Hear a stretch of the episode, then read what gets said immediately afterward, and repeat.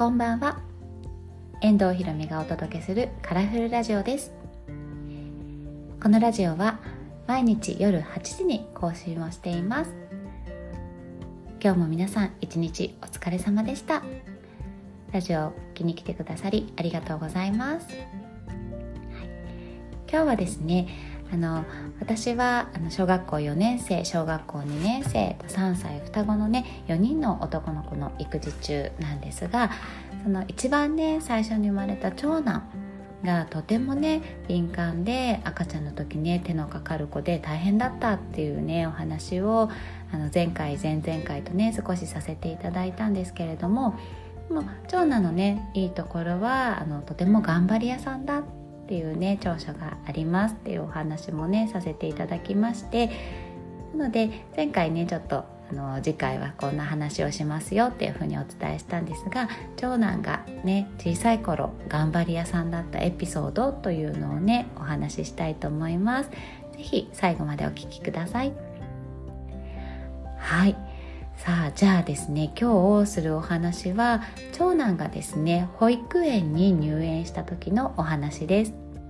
でそろそろですね今年の4月からもう保育園入園があのそれぞれ地域によってね違うと思いますけど決まり始めてもうちょっとでねあのお子さん保育園入園で寂しいなーなんてね思っている方もいらっしゃるんじゃないかなと思います。はい。で長男が保育園に入ったのは2歳の時でした。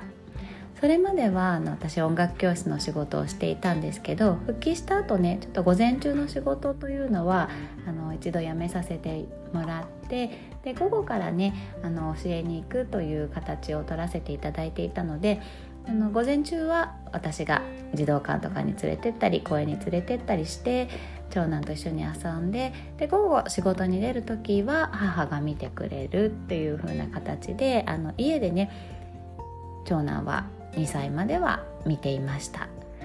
でその後ですね次男を出産することになって母がね2人同時に見るのは難しかったので0歳だった次男と同時に、ね、その時2歳だった長男も保育園に入園しました。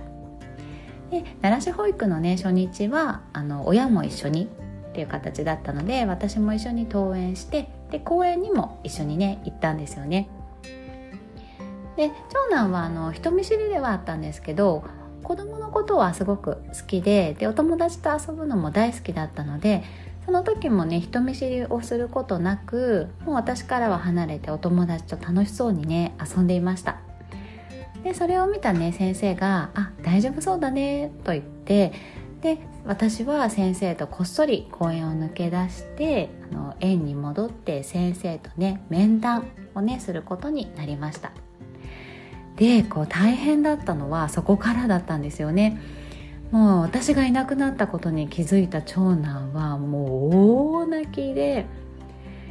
でなのでその面談が終わった後もう全く泣き止まない長男を抱っこしてでその日はそのままね一緒に家に帰りました。で次の日はもう親は一緒じゃなくて初めからね送っていったらもうそこでさよならをして一人で登園するというね日だったんですで私は保育園で荷物を置いたらすぐに帰らなくちゃいけないんですけれども、ね、当然長男はまたここでも大号泣でした保育園の入り口でね「ママ!」って泣き叫ぶ長男の声を聞きながら私も本当に涙がね止まりませんでした、ね、特にこう初めての子を保育園だったり幼稚園だったりあの初めてこう自分とか家族とかじゃないところにね預けて離れるっていうのはねあの皆さんきっとねこう最初はね胸がこう切り裂かれるような思いをするんじゃないかなと思うんですけれども私もねあの当時はそうでした。でその次の日もその次の日も長男はね毎朝大号泣だったんですね。で朝だけじゃなくてもう給食もね2口食べるのがやっとででお昼寝の時も寝ないでずっと待ってあの泣きながらねずっと待っているっていう風に先生からね報告を受けました。でもこうなぜか行きたくないとは言わなかったんですよね。そうで言わないから逆に私はねそんな長男が心配でした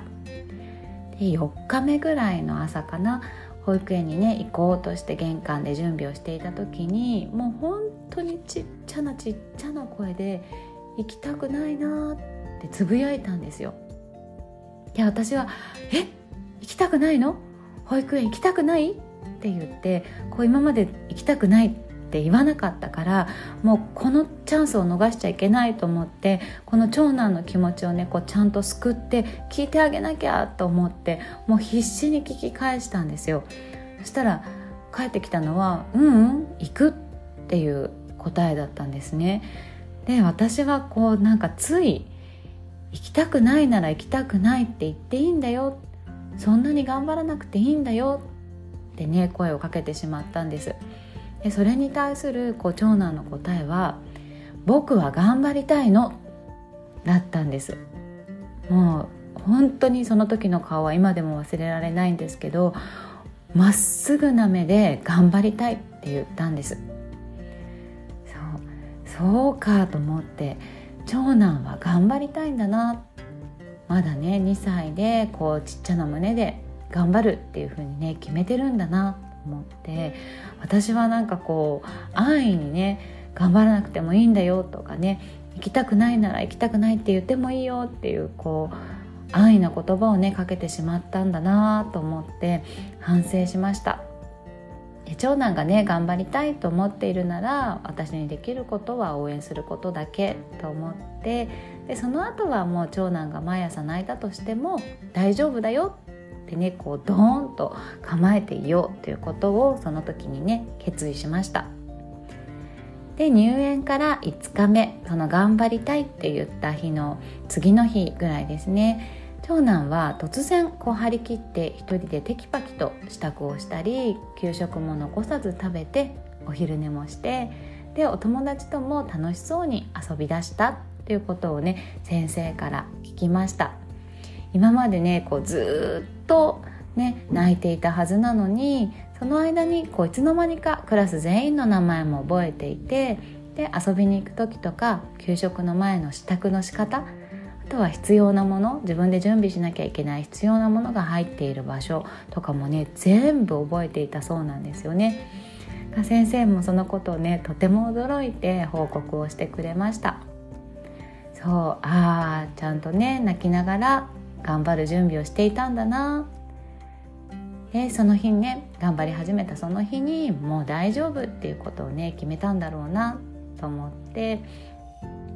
でそれからはでもねやっぱり朝は本当に毎日ずっと泣きました。もう1年間その後1年間ずっと泣いてたんだけどでも朝泣くけど毎日毎日本当に楽しく保育園にね通うことがね、できた。長男です。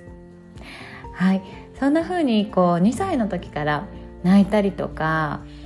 するけれどもでもこう心の奥に頑張りたいっていう気持ちをね抱えていたというね長男の話でした。